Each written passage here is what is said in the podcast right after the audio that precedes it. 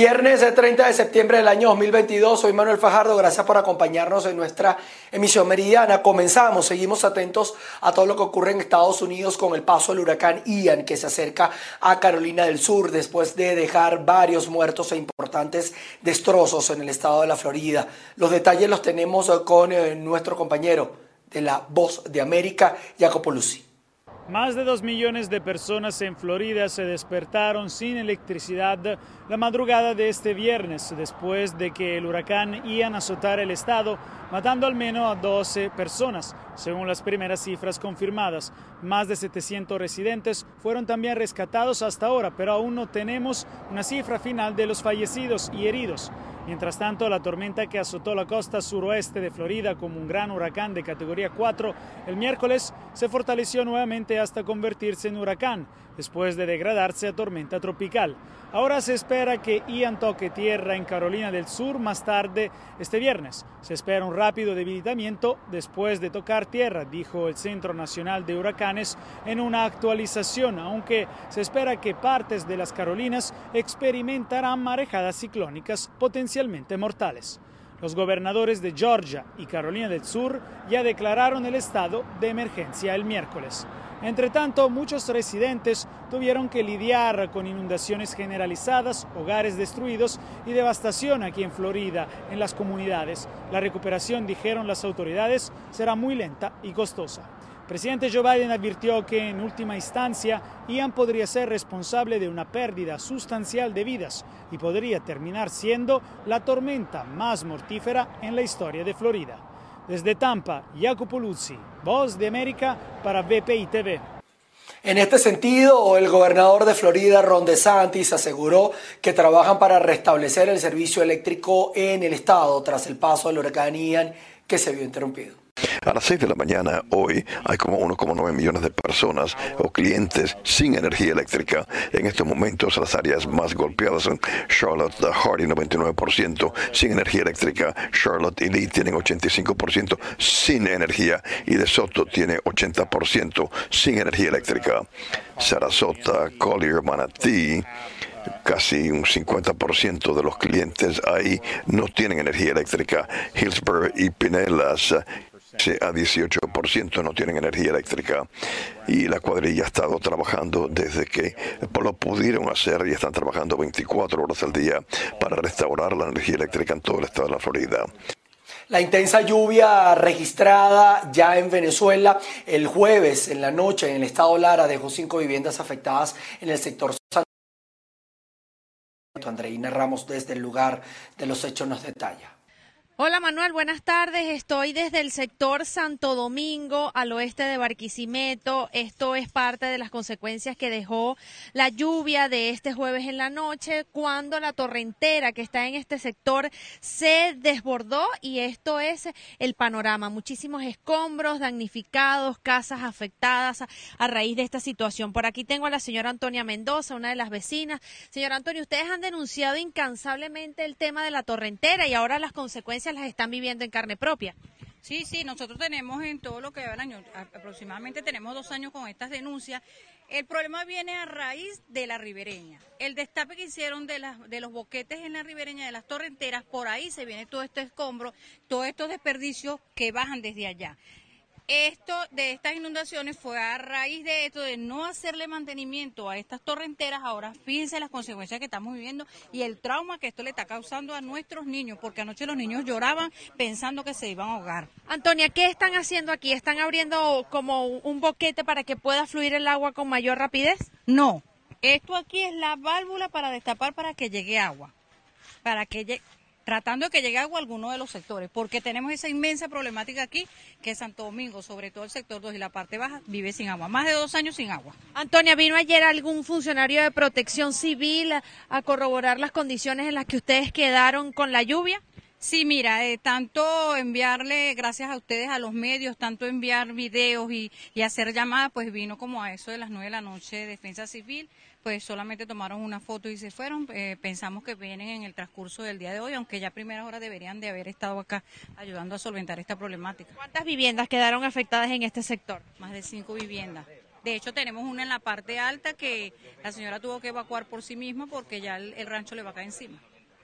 Sí, es una situación bastante lamentable. Esto es parte de los estragos que dejó la lluvia en el sector Santo Domingo, donde hay casas todavía que están severamente afectadas a raíz de la situación de las lluvias que se vivió la tarde-noche de este jueves y están esperando entonces que las autoridades puedan venir a hacer las reparaciones y las atenciones correspondientes a esta emergencia por lluvias. La información que manejamos desde Barquisimeto en el estado Lara reportó para ustedes Andreina Ramos metros del muro de contención del río Catatumbo en el sector Guasimales. Habitantes de este sector esperan ayuda para evitar más afectaciones en el estado Zulia. Establecemos el presente contacto desde el estado Zulia. Habitantes del sur del lago de Maracaibo y productores temen que de continuar las lluvias sean más las hectáreas que se vean afectadas en los municipios de Colón, Catatumbo, Sucre y Francisco Javier Pulgar. Vale destacar que desde el pasado mes de abril estos municipios se encuentran afectados por la ruptura de los diques de los muros de contención, como lo que ocurrió en el kilómetro 43 vía encontrados, donde afectó a las poblaciones como por ejemplo de El Rul, donde nunca se habían visto afectados por este desbordamiento del río Zulia y que actualmente todavía permanecen afectados. Sin embargo, los habitantes del sector La Fortuna también aseguran que al menos el 80% de sus hectáreas se encuentran bajo las aguas. Esto es un sector que es se destaca por ser productor de plátano.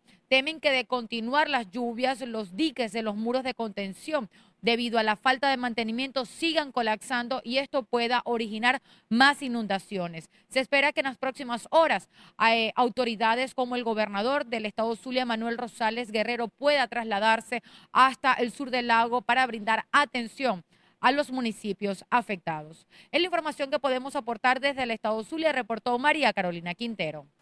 Pasando a otro tema, el director de Seguridad Ciudadana en Nueva Esparta informó el rescate de dos de los cinco tripulantes de la lancha pesquera Yemayá. Ana Carolina Arias ha estado atenta a esta situación y nos detalla.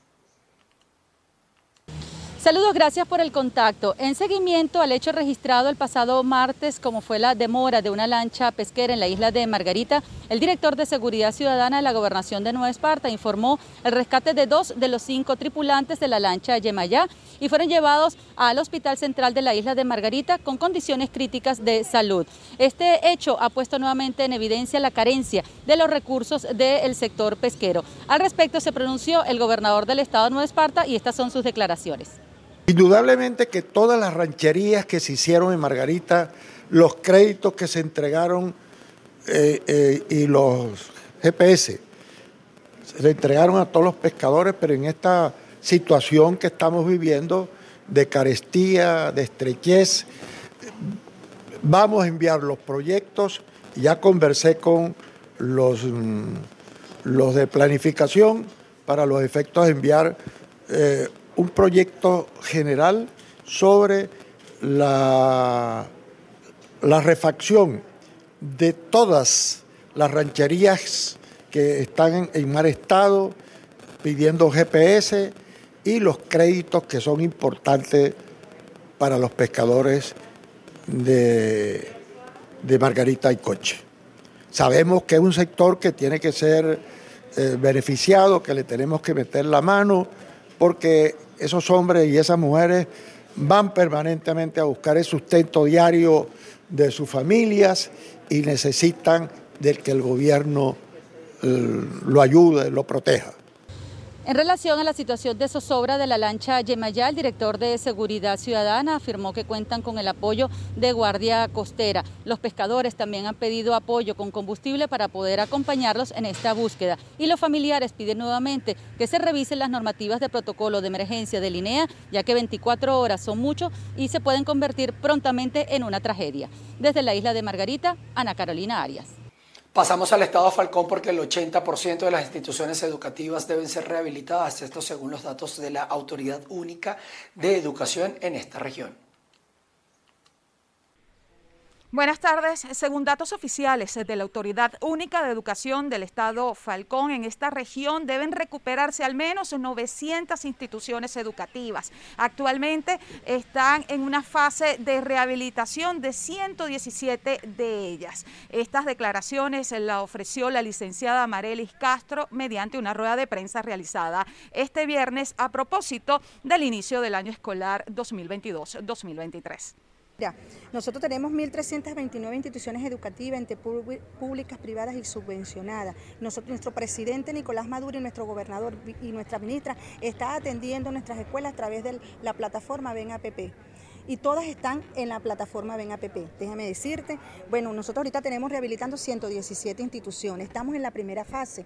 Por supuesto, Ana Barbera, ayer se envió una comisión para allá de FEDE, como esas, muchas por supuesto que tienen un detalle de techo, tienen un detalle de grieta. Todas las instituciones educativas para nuestro presidente y nuestro gobernador se van a rehabilitar. Solo que en dos, tres meses nos vamos a atender mil escuelas en un momento, ¿verdad? Tenemos 932 que vamos a atender, no solo rehabilitar, sino que las vamos a atender con pintura, las vamos a embellecer, aunque no tengan este, daños mayores de, filtraciones, pero igual se van a atender porque se les va a actualizar su pintura, se les va a entregar algún mobiliario, pero todas van a ser atendidas. Entonces, fíjate, si tenemos 117 que vamos a entregar esta semana. Es parte de la información que ofrecemos desde el Estado Falcón. Continuamos con más de Noticias VPI TV. En Caracas, eh, dirigentes eh, del Partido Primero Justicia denunciaron el incremento de los útiles escolares. Aseguran que una lista de estos materiales sobrepasa los 150 dólares estadounidenses. Sí, hacemos este contacto desde la Plaza Brión de Chacayito, en donde dirigentes del Partido Primera Justicia denuncian el alza de los precios de los útiles escolares en el marco del inicio de clases el próximo 3 de octubre. Veamos. Para nosotros los padres, el comienzo de clases de nuestros niños realmente representa una gran preocupación porque los padres que ganamos apenas 15 dólares mensuales, pues tenemos una lista de útiles que el costo mínimo es de 150 dólares, cuando una chemis cuesta cuesta 25 dólares, un pantalón 25 dólares, un zapato 30 dólares. Además de eso, entonces ya cuando sumamos todo, el, el costo del uniforme pasa de los 100 dólares. ¿Cómo hacemos los padres que ganamos apenas 15 dólares mensuales? ¿Cómo hacemos los padres cuando cada día el pasaje sube más? El costo para la merienda. Los colegios están en un estado de deplorable. Hay todavía planteles educativos que el monte tapa las puertas. ¿Cómo hacemos los docentes, que son unos héroes en este país, que con todos los problemas que tienen todavía apuestan por la educación, donde el sistema PAE, que es el de la alimentación, eh, brilla por su ausencia, ya no existe en el país. Quienes tienen hijos con condiciones especiales, un terapeuta cuesta 25 dólares la sesión, ya los colegios no cuentan con psicopedagogos, los CAIPAS no tienen especialistas. Entonces este regreso a clase significa para nosotros, para las familias de verdad, un verdadero problema. Estamos, bueno, haremos magia para poder hacer que nuestros hijos estas fueron las palabras de Joana Peñalver, coordinadora de inclusión del Partido Primera Justicia, quien aseguraba que una lista escolar cuesta cerca de 150 dólares, mientras el salario mínimo de los venezolanos no sobrepasa los 15 dólares mensuales. Desde Caracas, Venezuela, María Alejandra Silva. En el estado Carabobo fue con el fin de unificar criterios en la lucha para reconquistar sus derechos contractuales y también exigir respeto a la convención colectiva. Establecemos este contacto desde el Estado Carabobo para informarles que este encuentro agrupa personal docente activo, jubilado, obreros y estudiantes en cuatro mesas de trabajo que benefician al sector universitario. En esas mesas de trabajo nuestra intención es que nuestra propia gente de la universidad produzca las soluciones que se deben llevarse adelante en cada una de esas áreas que son muy puntuales y que tienen que ver con el quehacer ordinario del trabajador universitario, más allá del, del problema salarial, que es un problema que atenta contra la necesidad de las convenciones colectivas. Esa es la situación real de la universidad. ¿Qué otras cosas estamos haciendo? Bueno, vamos a seguir en que, esta dinámica de hoy, estas cuatro mesas, estas cuatro grandes mesas de trabajo, permitan buscar las salidas necesarias para el encuentro regional de trabajadores que será en el próximo mes de octubre y donde estarán los, todos los sectores de la administración pública y privada y por supuesto la universitaria. Se hace necesario, como este evento que estamos haciendo de Encuentro de Trabajadores Universitarios, producir un gran encuentro, pero sobre todo las soluciones que nosotros creemos que se deben plantear a lo interno de la universidad y plantearlo para lo externo del país, para lo externo de los gremios y sindicatos y por supuesto para el gobierno que entienda que esta situación no se va a quedar de esta manera, que nosotros estamos haciendo los aportes necesarios, nos estamos reuniendo para seguir en nuestra ruta de lucha en la conquista de nuestros derechos laborales en esta actividad participaron cerca de 120 universitarios. Con las conclusiones redactarán un documento que será elevado a instancias internas de esta casa de estudios. También elevarán propuestas de cara al encuentro regional que se realizará en los próximos días del mes de octubre parte de la información que tenemos al momento desde el Estado Carabobo, quien reporta Ruth Laverde. Seguimos con ustedes, les contamos que el Comité de Luchadores por la Libertad en Guárico aseguró que seis dirigentes del partido Bandera Roja están siendo presuntamente acusados de atentar contra Nicolás Maduro y familiares de Tarek El Aizami. El Comité de Luchadores por la Libertad en el Estado Guárico aseguró que fue autorizado el juicio oral y público contra Reinaldo Cortés, dirigente político en esta zona llanera del país, y otros cinco integrantes del partido Bandera Roja. Estos están siendo acusados presuntamente de planear un asalto contra un destacamento militar en Venezuela, además de planificar un supuesto secuestro contra familiares de Taret El Aizami. El único medio de prueba que presenta el Ministerio Público es una prueba testimonial con un anonimato porque se encuentra reserva del Ministerio Público denominado Adalberto. Solamente eso. Los delitos que se buscaban hacer o la, fechoría que se pretendía hacer era asaltar al conflicto militar en Mérida, eh, a su vez eh, secuestrar a unos familiares de Tarek El Exami y a su vez el sabotaje al acto de conmemoración, pues el 5 de julio que se iba a desarrollar. Lo que nos llama mucho la atención es que las detenciones comienzan el 4 de julio y el acto era el 5.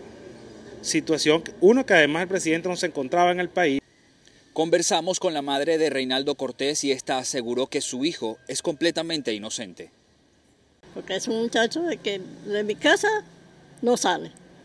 Él se la pasa trabajando ahí en manualidades y tiene un, cyber que es de la hermana que él ayuda ahí en eso para poder sobrevivir.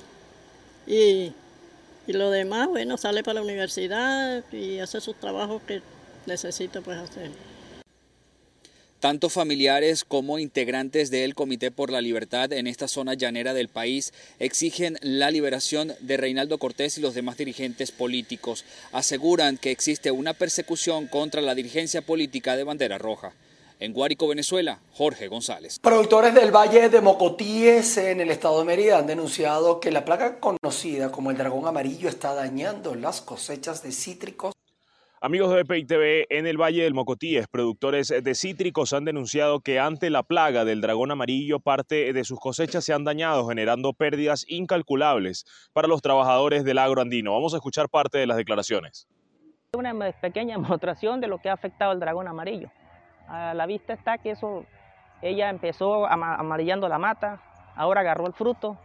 Esto ya más o menos que aquí empezó a atacar la enfermedad hace como por medio de unos 5 o 6 años y efectivamente a todos los productores pues nos ha afectado eso y hemos estado mucho luchando para ver qué otro rubro podemos incrementar. Por lo menos aquí muchos han empezado con el cacao, otros estamos empezando con plátano, otros con cambures y viendo a ver, otros sembran maíz, otros quieren sembrar lo que se pueda en este, este rubro porque de qué otra vamos a, a, vivir. Si lo que tenía no era un sustento con los cítricos y prácticamente lo, está, lo acabó, porque sí que lo está acabando no es mentira porque lo acabó. A, los narangos, mira como los, pone la hoja amarillenta, igual que el cítrico, al igual que el mandarino, porque el mandarino pues es más débil que el naranjo. El naranjo pues sí siempre dura un poquito más, pero ya al ver que ya consumió todo lo que había, ya está agarrando por completo. Los productores piden a las autoridades competentes poder ayudarlos a controlar esta situación y evitar la plaga del dragón amarillo que se podría extender en el estado Mérida. Desde la ciudad andina, soy José Gregorio Rojas BPI TV. Nos vamos hasta el estado portuguesa porque se celebran los 402 años de la fundación de la ciudad de Acarigua con la diversa entrega de obras que incluyen la recuperación del casco central. Estamos celebrando 402 años de historia, pero más allá de esto, 25 siglos de insurgencia de nuestro pueblo. Bendito sea Dios y por supuesto San Miguel Arcángel, que es el patrono de nuestra ciudad. Este regalo que le estamos haciendo a nuestro pueblo, recuperando, conservando y haciendo todo lo posible para que la religiosidad, la idiosincrasia, la cultura del amor, de la paz, del diálogo, de la reconciliación permanente, haga posible todos los esfuerzos y estamos seguros todo el crecimiento que este municipio Páez, estamos también entregándole a nuestro municipio, al pueblo, el embellecimiento total del centro de la plaza de Acarigua. Pero además vamos a entregar también la recuperación total de la plaza de la Virgen de la Corteza, la recuperación y además iluminación de toda la plaza Bolívar de Acarigua. Y además también en este fin de semana estaremos haciendo actividades y vamos a entregar la iluminación del Parque Museo Carmelo, una actividad conjunta entre el Gobierno Nacional, Regional y Municipal. Seguimos haciendo esfuerzos por tener espacios dignos y apropiados para que nuestra gente se sienta, reviva, renazca ese amor, primero por nuestra ciudad y segundo por, por supuesto, querer seguir estando aquí, produciendo aquí, viviendo aquí y haciendo de esta tierra bueno, eh, la raíz fundamental para seguir adelante y continuar trabajando, creciendo y produciendo. Cuerpos de seguridad en Trujillo están en alerta ante hechos delictivos de los grupos irregulares. Dos hechos han dejado como saldo al menos cinco personas fallecidas. Saludos, gracias por este contacto que hacemos al estado Trujillo. Los cuerpos de seguridad se encuentran en alerta ante hechos que han ocurrido los últimos tres días, dejando como saldo cinco personas fallecidas. Estos pertenecientes a diferentes grupos de delincuencia organizada que están operando en diferentes municipios de la región. Las Fuerzas Armadas Policiales del Estado Trujillo informaron que el primero de los hechos se dio en el municipio Motatán, donde tenían a una pareja de comerciantes secuestrados, esto para pedir lo que sería dinero por el trabajo en materia de extorsión. Allí cuatro delincuentes resultaron abatidos en enfrentamiento. En el eje panamericano, la tarde-noche de ayer, se presentó otra irregularidad de bandas que operan en la zona, lo que ha sido eh, la extorsión para ganaderos y productores. Aquí una persona también, también fallecida de una de estas bandas delictivas. Los cuerpos de seguridad siguen rastreando toda la zona para poder dar con los responsables de estos hechos y hacen el llamado a cada uno de los ciudadanos para que puedan emitir sus denuncias a tiempo. Es la información que nosotros tenemos desde el Estado Trujillo, les reportó Mayra Linares. Vamos a pasar a la materia internacional porque Brasil votará este próximo día, domingo 2 de octubre, para escoger al mandatario nacional durante los siguientes cuatro años. Las elecciones del domingo en Brasil definirán la futura relación del país con América Latina y el mundo, enfrentando a dos modelos claramente opuestos, la ultraderecha de Jair Bolsonaro y la izquierda rosa de Luis Ignacio Lula da Silva. Las diferencias entre el gobernante que aspira a la reelección y el exmandatario que pretende volver al poder también se reflejan en la política exterior del país, guiada durante los últimos cuatro años por una agenda ultraconservadora y ahora enfrentada a la ola progresista que ha recobrado espacios en América Latina. Al comenzar su gestión en el 2019, Bolsonaro alineó a Brasil con los Estados Unidos de Donald Trump, pero tomó distancia desde el 2021 cuando asumió Joe Biden. También se alejó de la Unión Europea, que protesta por sus agresivas políticas para la Amazonía, al punto de que eso mantiene estancado el proceso de ratificación del acuerdo que el bloque comunitario y el Mercosur anunciaron en el 2019. América Latina pasó a un segundo plano desde enero del 2019. Bolsonaro solo ha viajado a Chile y Argentina cuando gobernaba la derecha y visitó a Ecuador para la investidura de Guillermo Lazo y a Uruguay para la toma de posesión de Luis Lacalle Pou. Por otro lado, Lula promete que Brasil puede volver a vivir la bonanza de las primeras décadas del siglo XX, cuando estaba en el poder. Lula plantea restaurar las bases de la integración latinoamericana. Su programa de gobierno propone defender la integración de América Latina y el Caribe, fortalecer el Mercosur y otros mecanismos como la Unión de Naciones Suramericanas y la Comunidad de Estados Latinoamericanos y Caribeños. Con este fin, en los últimos meses se ha reunido con líderes de la región, como el mexicano Andrés Manuel López Obrador, el argentino Alberto Fernández, el boliviano Luis Arce y la vicepresidenta de Colombia Francia Márquez. Las últimas encuestas consideran favorito a Lula, con una intención de voto en torno al 45%, frente al 30% que obtendría Bolsonaro noticias les contamos que el presidente de Rusia, Vladimir Putin, firmó los decretos en lo que se afirma que las provincias ucranianas de Gerson y Zaporilla son estados independientes reconocidos como pasó con Crimea. Se espera la anexión oficial de ambas provincias a Rusia. En respuesta a esta acción, el presidente de Ucrania, Volodymyr para tomar decisiones en este sentido. Pasando a otras informaciones, la justicia tailandesa anunció que el primer ministro eh, Prayut Chan Ocha seguirá en el poder tras determinar que el mandato no se ha cumplido en todo su periodo gubernamental. El Tribunal Constitucional de Tailandia anunció este viernes que el primer ministro Prayut Chan-o-cha puede mantener su cargo, tras desestimar que el mandatario había cumplido el límite de ocho años en el poder estipulado por ley. La mayoría de los nueve magistrados que componen el tribunal consideró que Prayut, el general que lideró el golpe de Estado en marzo de 2014, comenzó su mandato el 6 de abril de 2017, fecha en la que fue ratificada la constitución vigente, cuando él lideraba la junta militar que regía el país. Con esa decisión dividida, el panel de jueces desestimó el recurso presentado por la oposición que mantenía que Prayuda asumió el cargo el 24 de agosto de 2014, tras un breve periodo de transición a raíz de la sublevación militar. Prayud, que estuvo suspendido como primer ministro desde el pasado 24 de agosto, mientras el tribunal deliberaba, recuperará a partir de hoy el cargo. Está previsto que durante los primeros meses de 2023 los tailandeses regresen a las urnas para elegir gobierno, aunque de momento Prayut no ha anunciado si buscará la reelección.